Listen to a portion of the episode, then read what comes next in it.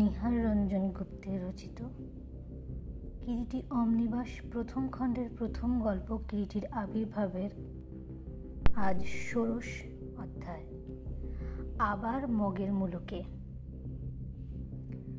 Rangoon শহর। জাহাজ তখনও জেটিতে লাগেনি। সুব্রত, কিরিটি, রাজু ও ডাক্তার সান্নাল জাহাজের রেলিংয়ের কাছে দাঁড়িয়ে জেটির দিকে তাকিয়ে আছে তারা। লোকজন, কুলি, কর্মচারী প্রভৃতির সমাগমে স্থানটা একেবারে সরগরম। প্রভাতী সূর্যের সোনালি আলো দিকে দিকে ছড়িয়ে পড়েছে। জাহাজে বসে রেঙ্গুন নদীর পাড়ে ভাসমান অবস্থায় শহরটাকে যেন একটা ছবির মতোই দেখায়।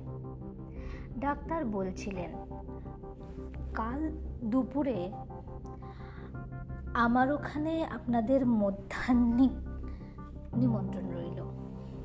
এই আমার কার্ড বলতে বলতে জাহাজ কোটের পকেট থেকে একটা ছোট কার্ড বের করে সুব্রতর হাতে দিলেন। তাতে লেখা আছে doctor S Sanyal M B M CP London. তিরিশ কমিশনার রোড রেঙ্গুন সুব্রত কার্ডটা পকেটে রেখে দিল। জাহাজ ততক্ষণে জেটিতে লেগেছে। ক্রমে যাত্রী একে একে নামতে শুরু করে। কিরিটির পরামর্শ মতো ঠিক হয়েছিল, সর্বশেষে ওরা নামবে। তাড়াতাড়ি কিছু নেই। সুব্রত আনমনে রেলিংয়ে ভর দিয়ে যাত্রীদের অবতরণ দেখছিল। একটা স্ট্রেচারে করে বোধহয় একজন রোগীকে নামানো হচ্ছিল। দুটো খালাসি স্ট্রেচারটা ধরে নামাচ্ছিল। স্ট্রেচারে শায়িত ব্যক্তির কপাল পর্যন্ত কাপড়ে ঢাকা। সহসা একজন যাত্রীর হাত লেগে লোকটার মুখের কাপড় সরে যেতেই সুব্রত চমকে উঠল। সেদিকে হাত বাড়িয়ে কি বলতে যেতেই তার মুখ দিয়ে একটা অস্ফুট শব্দ বেরিয়ে এলো যেন। কে? কে? কিরিটির চোখেও সে দৃশ্য এড়ায়নি। কিন্তু ততক্ষণে আর একটা লোক, যে স্ট্রেচারের সঙ্গে সঙ্গে চলছিল, ক্ষিপ্র হাতে মুখের কাপড়টা আবার টেনে দিয়েছে স্ট্রেচারে সাহিত্য লোকটার। সহসা সুব্রত অদৃশ্যে নিজের হাতের ওপর একটা চাপ অনুভব করে পাশের দিকে তাকাতেই কিরিটির সঙ্গে চোখাচোখি হয়ে যায়। কিরিটির চোখে অদৃশ্য কিসের যেন সংকেত। সুব্রত নিজেকে সামলে নেয় মুহূর্তে। কিরিটির মুখে কোনো কিছু চিন্তার ছায়া পর্যন্ত নেই। একান্ত নির্বিকার সে মুখ। পাশেই দণ্ডায়মান ডাক্তারও সুব্রতর সেই অস্ফুট শব্দ শুনতে পেয়েছিলেন। জিজ্ঞাসু দৃষ্টিতে ওদের দিকে চেয়ে তিনি প্রশ্ন করলেন, কি হলো, মিস্টার রায়? কিরিটি ততক্ষণে নিচে নামবার সিঁড়ির দিকে এগিয়ে গেছে। রাজু কিরিটির মুখের দিকে তাকায়নি। তাই সে হঠাৎ বলে ওঠে সনদটা সনদটা ডাক্তার প্রশ্ন করেন। কিন্তু ততক্ষণে রাজু সুব্রতর চোখের দিকে দৃষ্টি পড়ায় নিজেকে সামলে নিয়ে একটু মৃদি হেসে বললে, না, কিছু না, আমাদের একজন চেনা লোককে যেন যেটিতে দেখলাম। চেনা লোক? ডাক্তার বিস্মিতভাবে তাকান। হ্যাঁ মানে খবর পেয়েছিলাম, তিনি যেন এই, তিনি যেন কি? ক্ষমা করুন। যদি বিশেষ কোনো গোপনীয় কিছু থাকে, তবে অবশ্যই আমি শুনতে চাই না। সুব্রত হেসে বলে, না, এমন বিশেষ কিছু গোপনীয় নয়। আচ্ছা বলব খন আপনাকে। চলুন, এবার নামা যাক। জাহাজ ঘাটের বাইরে কিরিটে একটা লাইট পোস্টের নিচে দাঁড়িয়ে ব্যাকুল অনুসন্ধানে দৃষ্টি ফিরিয়ে এদিক ওদিক তাকাচ্ছিল। সুব্রত এসে পিছনে দাঁড়িয়ে ডাকল মিস্টার রায়? দেরি হয়ে গেছে। পেলাম না সুব্রতবাবু। পেলেন না? না, চলুন। ডাক্তারের প্রকাণ্ড কালো রঙের সুদৃশ্য হাম্বার গাড়িটা তার জন্য অপেক্ষা করছিল। ডাক্তার সকলের কাছ থেকে বিদায় নিয়ে গাড়িতে চেপে বসলেন। গাড়ি ছেড়ে দিল। একটা গাড়িতে সমস্ত মালপত্র চাপিয়ে ওরা চালককে মিস্টার চৌধুরীর বাড়ির ঠিকানা বলে দিয়ে গাড়িতে চেপে বসল। চলমান গাড়ির মধ্যে বসে একসময় সুব্রত বলে, ডাক্তার সান্যাল চমৎকার লোক। কি বলেন মিস্টার রায়? কিরিটি চলন্ত গাড়ির খোলা জানলা দিয়ে রাস্তার দুপাশের নানা জাতীয় অগণিত লোকজনের দিকে খর দৃষ্টি নিয়ে তাকিয়ে দেখছিল। সুব্রতর কথা চমকে উঠে বললে হ্যাঁ কিছু বলছিলেন সুব্রতবাবু? কি ভাবছেন, মিস্টার রায়? না, কিছু না। এক সময় গাড়ি ডাক্তার চৌধুরীর বাড়ির সামনে এসে থামলো। চৌধুরীর পুরনো চাকর দাশু দরজার গোড়াতে ওদের জন্য অপেক্ষা করছিল, কারণ তাকে আগেই তার করা হয়েছিল। ওদের সকলকে গাড়ি থেকে নামতে দেখে ব্যাকুল কণ্ঠে দাশু প্রশ্ন করে, আমার দাদাবাবু সনদদা আসেননি বাবু? সুব্রত আমতা আমতা করে বললে না দাশু, সনদবাবু আসেননি তো এ জাহাজে, পরের জাহাজে আসছেন। খাওয়া দাওয়ার পরে কিরিটি একসময় বললে, আজকের দিনটা একেবারে পূর্ণ বিশ্রাম। পদমেকং ন গচ্ছামি কথা শেষ করেই সে কলহাস্যে গান ধরল। আজ আমাদের ছুটি রে ভাই, আজ আমাদের ছুটি। সুব্রত কিরিটির হঠাৎ হাসি খুশির কারণ বুঝতে পারল না।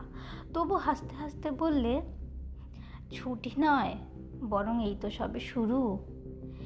কিরিটি হাসতে হাসতে বললে, না। তারপরে আবার আগের মতো গান গেয়ে চলল। গান থামিয়ে কিরিটি আবার একসময় বললে, এখন একটা লম্বা ঘুম।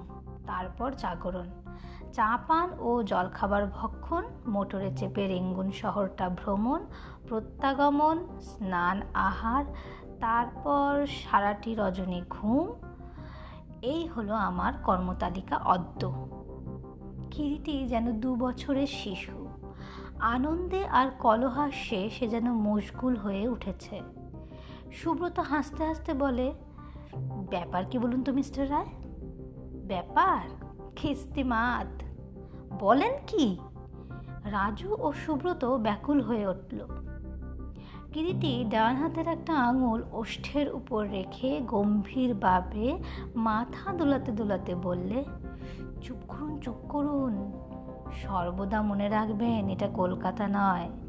এটা কালো ভ্রমণের নিজের এলাকা। কিন্তু দেখলেন তো, শেষ পর্যন্ত আমার অনুমান মিথ্যা হয়নি। সনদবাবুকে ওরা নিয়ে এলো।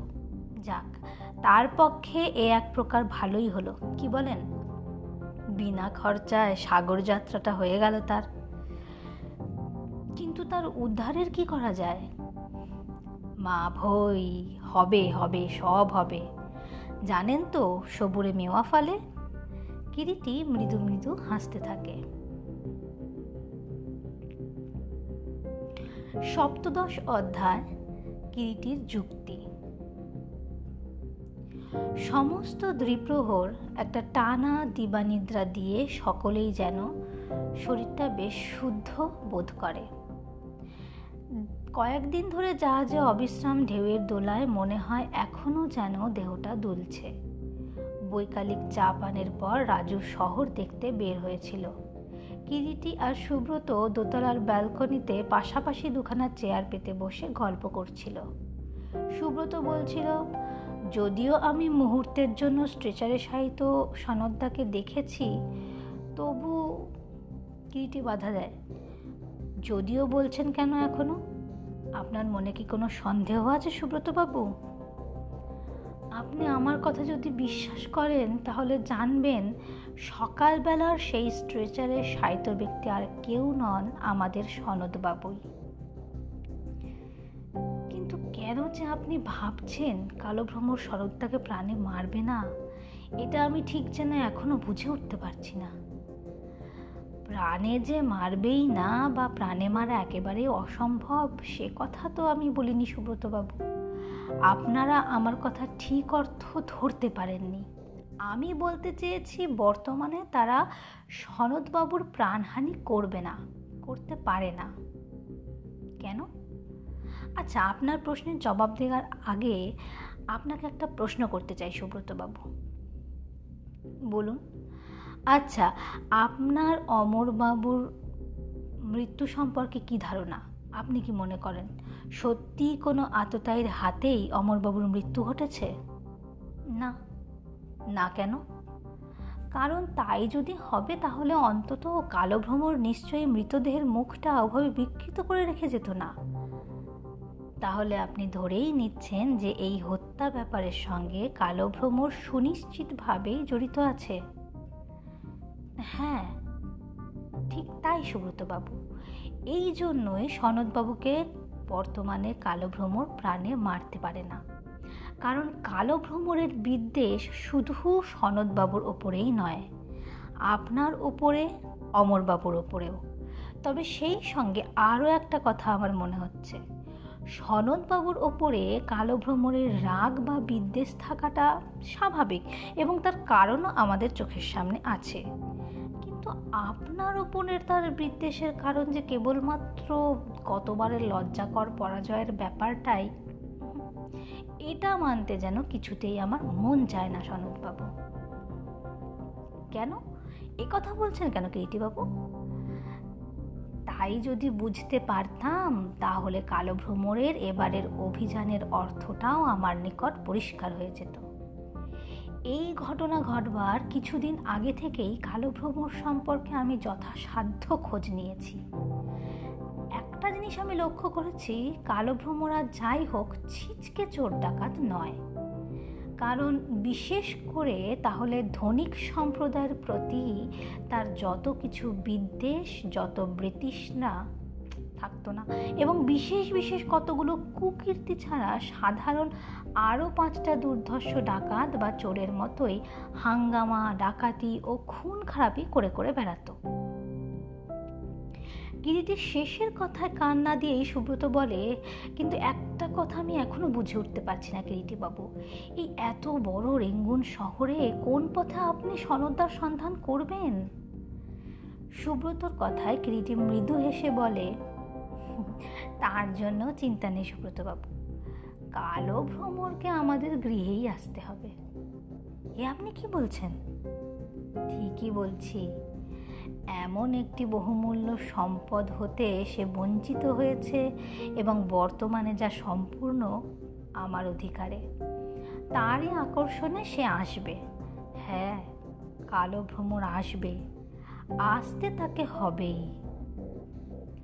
কিরিটির কথাগুলো সুব্রতর নিকট যেন কেমন রহস্যপূর্ণ বলে মনে হয়। যেন পূর্ণ হেয়ালি। আমি আপনার কথা কিছু বুঝতে পারলাম না কিরিটিবাবু ব্যস্ত হয়ে লাভ নেই সুব্রতবাবু। সময় এলেই সব বুঝতে পারবেন। এমন সময় সিঁড়িতে জুতোর শব্দ পাওয়া গেল। কিরিটি যেন হঠাৎ উদ্গ্রীব হয়ে উঠে, ওই রাজেনবাবু আসছেন। আর তার সঙ্গে বোধ হয় সলিলবাবুও আসছেন। যদি আমার অনুমান মিথ্যা না হয়ে থাকে। সত্যি কিরিটির কথা শেষ হতে না হতেই প্রথমে রাজু এবং তার পশ্চাতে সলিলবাবু এসে ব্যালকনিতে প্রবেশ করলেন। আসুন, মিস্টার সেন কিরিটি আহ্বান জানায়। আপনাকে ডাকতে রাজেনবাবুকে পাঠিয়েছিলাম বটে, তবে ভাবিনি এখনই আপনি আসবেন। জানেন তো, বিদেশে স্বজাতি সলিলবাবু হাসতে হাসতে চেয়ারে প্রবেশন করলেন। তারপর প্রাথমিক পরিচয় পর্ব শেষ করে সলিলবাবু বললেন, রাজেনবাবুর মুখেই সব শুনলাম, মিস্টার রায়। এখন আপনি আমাদের সম্পূর্ণ ভরসা, মিস্টার সেন কিরিটি বলে। আচ্ছা অমরবাবুর মৃত্যু সম্পর্কে আপনার মতামত কি জানতে পারি? নৃশংস হত্যা, সন্দেহ নেই। এবং এ যে সেই ঘটনার যে, তাও আমাদের ধারণা।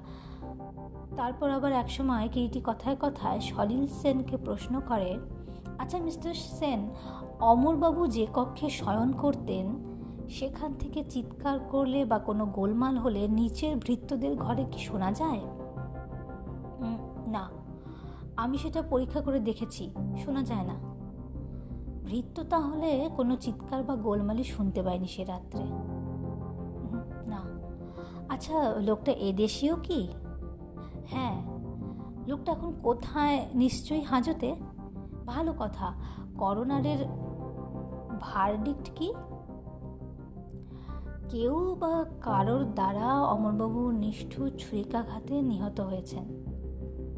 আচ্ছা আপনাদের ডিআইজি লোকটা ইউরোপিয়ান নিশ্চয়ই? হুম অ্যাংলো বার্মিজ আপনাদের ডিপার্টমেন্টে কালো ভ্রমণের একটা ফুল ডিটেলস নিশ্চয়ই আছে? হুম, আছে। আচ্ছা আমি একবার দেখতে পারি কি? নিশ্চয়ই। কাল আমার ডিপার্টমেন্টে আসবেন, দেখাবো। তাছাড়া আমাদের সুপারও আপনার সঙ্গে পরিচয় হতে ইচ্ছুক। রাত্রি প্রায় নটার সময় সলিল সেন ওদের নিকট হতে বিদায় নিলেন। ভৃত্য ওই সময় সংবাদ দিল আহার্য প্রস্তুত। আহারাদির পর সকলে এসে যে যার শয্যায় আশ্রয় নিল। সুব্রত ভাবছিল কিরিটির কথাগুলি। কিরিটির অদ্ভুত বিচার ও বিশ্লেষণ শক্তি সত্যিই তাকে মুগ্ধ করেছে। কিন্তু তবু কিছুতেই সে যেন বুঝে উঠতে পারছিল না, কেন কিরিটির ধারণা কালো ভ্রমর সনদ্দাকে এখনই প্রাণে মারবে না? কি জানি? সুব্রত আবার ওই সঙ্গে ভাবে, সব কথা যে কিরিটিবাবু খোলসা করে খুলে বলতে চান না।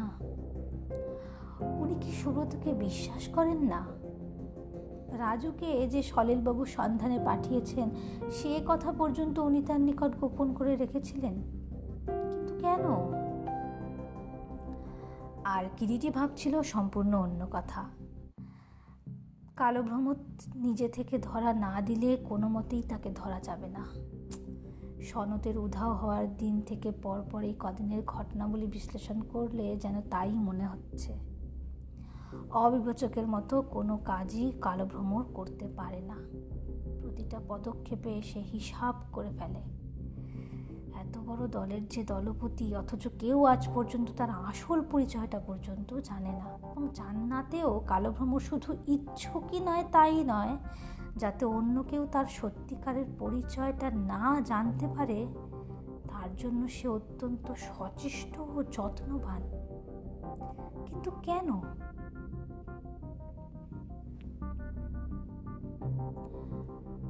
অষ্টাদশ অধ্যায়, রাতের আধারে অনুসরণ। রাত্রি কত হবে কে জানে? সুব্রত আর কিরিটি পাশাপাশি এক শয্যায় শুয়ে। সুব্রত বোধ হয় অনেকক্ষণ ঘুমিয়ে পড়েছে। তার গভীর নিঃশ্বাসের শব্দ বেশ স্পষ্ট শোনা যায়। ওপাশের একটা খাটে ঘুমিয়ে আছে রাজু। সেও গভীর নিদ্রায় আচ্ছন্ন। গত দুরাত্রি কিরিটির ভালো করে ঘুম হয়নি। কাজেই দু চোখের পাতা এবারে ঘুমে ভারী হয়ে আস্তে আস্তে বুঝে আসে। কিন্তু সহসা মাঝরাত্রে অত্যন্ত গরম বোধ হওয়ায় কিরিটির ঘুম ভেঙে গেল। রাত্রি কত হয়েছে ঠিক নেই। কিসের যেন একটা অস্পষ্ট আওয়াজ শোনা যাচ্ছে। মনে হলো যেন পাশের অন্ধকার ঘর থেকে শব্দটা আসছে। কিরিটি উৎকর্ণ হয়ে ওঠে। পাশেই সুব্রত গভীর নিদ্রায় আচ্ছন্ন। তার নিদ্রার কোনো ব্যাঘাত হয়েছে বলে তো মনে হয় না। হ্যাঁ কার যেন সাবধানী পায়ের নিঃশব্দে চলাচলের অস্পষ্ট মৃদু আওয়াজ। এত রাত্রে পাশের ঘরে কে? খানিক পরে সে শব্দটা আর শোনা গেল না। কিন্তু আবার হ্যাঁ ওই তো, আওয়াজটা আবার পাওয়া যাচ্ছে। কেউ নিশ্চয়ই নিঃশব্দে ঘরে হেঁটে বেড়াচ্ছে। না, দেখতে হলো। কিরিটি উঠে বসে। শয্যা ত্যাগ করে দু ঘরের মধ্যবর্তী যে দরজাটা আছে, তার সামনে গিয়ে সে কান পেতে দাঁড়াল। তারপর দরজাটার গায়ে হাত দিয়ে ঠেলতে গিয়ে দেখল দরজাটা ওদিক থেকে বন্ধ। আশ্চর্য! শোয়ার সময় তো দরজাটা খোলাই ছিল, তবে? কিরিটি আরও একটু জোরে দরজাটা ঠেলা দিল। কিন্তু দরজাটা খুলল না। কিরিটি বিস্মিত ও বিমূঢ়। সহসা মনে পড়ে ওদিককার বারান্দার দিকেও দরজার দুটো, ঘরটাতে দুটো জানলা আছে। সঙ্গে সঙ্গে কিরিটি এ ঘরের দরজা দিয়ে ওদিককার বারান্দায় গেল। অন্ধকার বারান্দা। নিচের বাগান থেকে ঝিঝি পোকার এক ঘেয়ে ঝি ঝি শব্দ ভেসে আসে। রাতের হাওয়া নিঃশব্দে চোরের মতোই আনাগানা করে ফেরে। নাম না জানা একটা মিষ্টি ফুলের গন্ধ বাতাসে বাতাসে ভেসে বেড়ায়। কিরিটি পায়ে পায়ে নিঃশব্দে এগিয়ে গিয়ে দেখে জানলাটা খোলা। দেওয়ালের গা ঘেঁষে চোরের মতো চুপি চুপি এসে সে জানলাটার আড়ালে দাঁড়াল। অন্ধকারে ঘরের মধ্যে একটা সরু আলোর রশ্মি এদিক ওদিক ঘুরছে। চোখের দৃষ্টি যতটা সম্ভব প্রখর করে কিরিটি ঘরের ভিতরে সব কিছু দেখবার চেষ্টা করতে লাগল। যেখানে ওদের সুটকেস ও বাক্সগুলো সাজানো আছে, সেখানে একটা ছায়ামূর্তি নিঃশব্দে দাঁড়িয়ে টর্চের আলো ফেলে কি যেন দেখছে। লোকটা কি? কি বা দেখছে? কিরিটি উৎকণ্ঠিত হয়ে ওঠে। খট করে একটা শব্দ হলো। হ্যাঁ বাক্সের ডালা খোলার শব্দ বটে। বাক্সের মধ্যে আতি পাতি করে লোকটা কি খুঁজছে অমন করে? কিরিটি নিঃশব্দে দাঁড়িয়ে সব ব্যাপার দেখতে লাগল। ওপরের বাক্সটা নামিয়ে রেখে লোকটা আর একটা বাক্স খোলবার জন্য তার হাতের চাবির গোছার এক একটা চাবি দিয়ে চেষ্টা করতে লাগল। আবার খট করে একটা শব্দ হলো। সঙ্গে সঙ্গে বাক্সের ডালাটাও খুলে গেল। এবারে অল্পক্ষণ হাতরাতে কি একটা কাগজ পেয়ে লোকটা টর্চের আলোয় সেটা মেলে ধরে দেখলে এবং সেটা পকেটে পুরে টর্চ নিবিয়ে ওদিককার জানলার কাছে গিয়ে দাঁড়াল। তারপর জানালার টোপকে ওদিকে চলে গেল। কিরিটিও সঙ্গে সঙ্গে লাভ দিয়ে জানালার টোপকে ঘরের মধ্যে গিয়ে ঢুকলো। জানলাটার কাছে গিয়ে ছুটে এসে সে দেখে জানলার গায়ে একটা দড়ির মই ঝুলছে এবং লোকটা নিঃশব্দে সেই দড়ির মই বেয়ে নিচের বাগানে নেমে যাচ্ছে দ্রুত। আর দেরি না করে কিরিটি এক প্রকার ছুটেই বাড়ির সিঁড়ি দিয়ে বাগানের দিকে চলে যায়। রাতের অন্ধকারে বাগানটা অস্পষ্ট। ভালো করে কিছুই দেখা যায় না। বোঝাও যায় না। বাগানের পিছন দিক দিয়ে একটা স্বল্প পরিসর রাস্তা ঘুরে এসে এদিককার বড় রাস্তায় মিশেছে। যেতে হলে লোকটাকে বাগানের প্রাচীর টোপকে ওই রাস্তা দিয়ে এই বড় রাস্তায় আসতেই হবে। কিরিটি মনে মনে এই চিন্তা করে দ্রুতপদে সদর দরজার দিকে চলল। তারপর দরজা খুলে রাস্তার উপরে এসে দাঁড়াল। সহসা তার নজরে পড়ে রাস্তার ঠিক উপরে ছোট একটা টু সিটার মোটর গাড়ি অন্ধকারে দাঁড়িয়ে আছে। একটু পরে কার পায়ের শব্দ পাওয়া গেল। শব্দটা বাগানের পিছনের সরু রাস্তার দিক থেকে যেন এদিকেই আসছে মনে হয়। শব্দটা ক্রমে স্পষ্ট হতে হতে স্পষ্টতর মনে হয়। কিরিটি দরজার কপালের আড়ালে একটু সরে দাঁড়িয়ে দেখল, সরু রাস্তা দিয়ে একটা লোক বড় রাস্তার দিকে আসছে। লোকটার গায়ে একটা কালো রঙের কিম্ন চাপালো মাথায় একটা নাইট ক্যাপ লোকটা আস্তে আস্তে মোটরটির কাছে এসে দরজা খুলে গাড়ির ভেতর গিয়ে বসল। কিরিটি দ্রুত পদে এগিয়ে এসে গাড়ির পেছনে যে চাকার ক্যারিয়ারটা ছিল, সেটার উপর চট করে উঠে বসে কোনো মতে তারপর গাড়ির হুড আটকাবার জন্য পিছনে যে দুটো লোহার হুক ছিল দু হাতে সে দুটোকে শক্ত করে চেপে ধরল। গাড়ি ততক্ষণে স্টার্ট দিয়ে চলতে শুরু করেছে। গাড়ির বেগ ক্রমেই বেড়ে চলেছে। সামান্য একটা চাকার উপর ঠিক করে বসে থাকা সত্যিই বড় কষ্টকর। গাড়ি রাত্রির অন্ধকারে রেঙ্গুন শহরের বিভিন্ন পথ ধরে ছুটে চলেছে। সামান্য জায়গায় একইভাবে বসে থেকে কিরিটির হাত পা সব টন টন করছে। অনেকক্ষণ পরে গাড়িটা এসে একটা বাগানের মধ্যে প্রবেশ করল। গাড়ির গতি ধীরে ধীরে কমে আসতেই কিরিটি লাভ দিয়ে গাড়ির পিছন থেকে নেমে পড়ল। গাড়িটা আরও একটু গিয়ে ছোট গাড়ি বারান্দার নিচে দাঁড়াল। কিরিটি অন্ধকারে খানিকটা দূরে দাঁড়িয়ে দাঁড়িয়ে দেখতে লাগল। খানিক পরেই গাড়ি বারান্দার আলোটা চলে উঠল। সেই আলোয় গিরিটি দেখতে পেল মোটর থেকে সেই কিম্ন পরিহিত লোকটা বেরিয়ে দেওয়ালের গায়ে একটা বোতাম টিপতেই সামনের একটা দরজা ফাঁক হয়ে রাস্তা করে দিল। লোকটা দরজা দিয়ে ভেতরে ঢোকার সঙ্গে সঙ্গে প্রায় দরজাটা আবার বন্ধ হয়ে গেল। আলোটাও নিভে গেল। কিরিটি উঠে গাড়ি বারান্দায় এলো, কিন্তু অন্ধকারে গাড়ি বারান্দাটা ভালো করে দেখা যায় না। কোনো মতে দেওয়াল ধরে ধরে আন্দাজে ভর করে কিরিটি সেই বোতামটা খুঁজতে লাগল। কিন্তু কিছুই ঠাউর করে উঠতে পারলে না। একটা দরজাও যদিও বা হাতের কাছে পাওয়া গেল, কিন্তু হাত দিয়ে ভালো করে দেখতে গিয়ে কিরিটি বুঝলো, এই রকমের দরজা পরপর আরও দুটো আছে। তার সব কিছু যেন গুলিয়ে যায়। কোন দরজাটা দিয়ে এক মুহূর্ত আগে যে লোকটা অদৃশ্য হয়ে গেল, তা সে কিছুতেই বুঝে উঠতে পারে না। কিরিটি ভাবলো বড্ড ভুল হয়ে গেছে। আসবার সময় যদি টর্চটা অন্তত নিয়ে আসতাম। রাগে দুঃখে কিরিটি নিজের হাত নিজেরই কামড়াতে ইচ্ছা করে। কিন্তু উপায় কি? কি এখন করা যেতে পারে? এত দূরে এসে কি বিফল হয়ে ফিরে যাবে শেষটায়?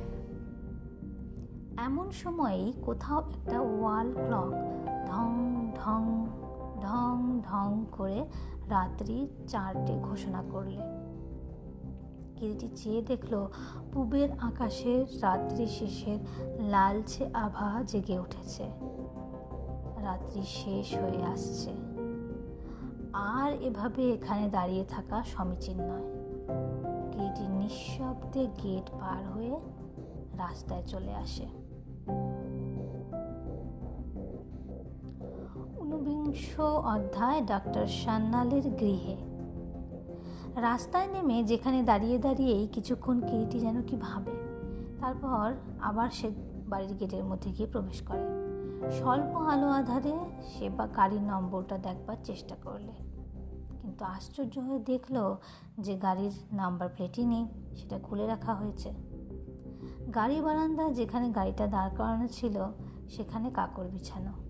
কিরিটি একটা কাকর তুলে নিয়ে গাড়ির বডির উপর ঘষে ঘষে ইংরাজিতে লিখল, কে? তারপর আবার বের হয়ে রাস্তায় এসে নামল। রাত্রি প্রায় ভোর হয়ে এসেছে। চারিদিকে অল্প অল্প আলো ফুটে উঠেছে। সবে মাত্র দু একজন করে লোক রাস্তায় হাঁটতে শুরু করেছে। কীর্তি নিশ্চিন্ত মনে হাঁটতে শুরু করল। আনমনা হয়ে হাঁটতে হাঁটতে কখন যে ভুল পথে এসে পড়েছে তা সে নিজেও টের পায়নি। যখন খেয়াল হলো তখন বেশ পরিষ্কার হয়ে গেছে। লোকজন গাড়ি ঘোড়া চলতে শুরু করেছে। কিরিটির সামনে একটা রেস্টুরেন্টে ঢুকে কিছু জল, খাবার ও চা খেয়ে নিল। তারপর রাস্তায় এসে নামতেই হঠাৎ ওর কানে এসে বাজলো, মিস্টার রায় কিরিটি চমকে উঠে ফিরে দেখলে সামনে দাঁড়িয়েই ডাক্তার সান্নাল ও মিস্টার সলিল সেন। সুপ্রভাত, কোথায় চলেছেন? ডাক্তারই প্রথম প্রশ্ন করলেন। এই মানে সকালবেলা বেড়াতে বেড়াতে কিরিটি আমতা আমতা করে জবাব দিল। ডাক্তার মৃদু হাসতে হাসতে বললেন, একেবারে রাত্রিবাস চাপিয়েই বেড়াতে বেরিয়েছেন দেখছি যে। কিরিটি নিজের বেশভূষার দিকে সহসা এতক্ষণে তাকিয়ে লজ্জিত হলো। একটু অপ্রস্তুত হলো। সত্যি, এ খেয়াল তো তার মোটেই হয়নি। তাড়াতাড়ি সে কথাটা ঢাকবার জন্য কিরিটি হাসতে হাসতে প্রশ্ন করল, আপনিও মর্নিং ওয়াকে বুঝি? না মানে ভোরবেলা গেছিলাম আমার এই বন্ধুর বাড়ি। এর পায়ে হেঁটে বেড়ানোর শখ তাই বেড়াতে বেরিয়েছি। আমার এই বন্ধুটিকে বোধহয় চিনতে পারছেন না। ইনি CID inspector mister Salil Sen বিলক্ষণ, আগেই এর সঙ্গে পরিচয় লাভের সৌভাগ্য হয়েছে। সুপ্রভাত মিস্টার সেন বলে ক্রিটে হাত তুলে নমস্কার জানালো। মিস্টার সেনও প্রতি নমস্কার দিলেন মৃদু হেসে। ডাক্তার সান্নাল সলিল সেনের দিকে তাকিয়ে বলেন ও, তাই নাকি?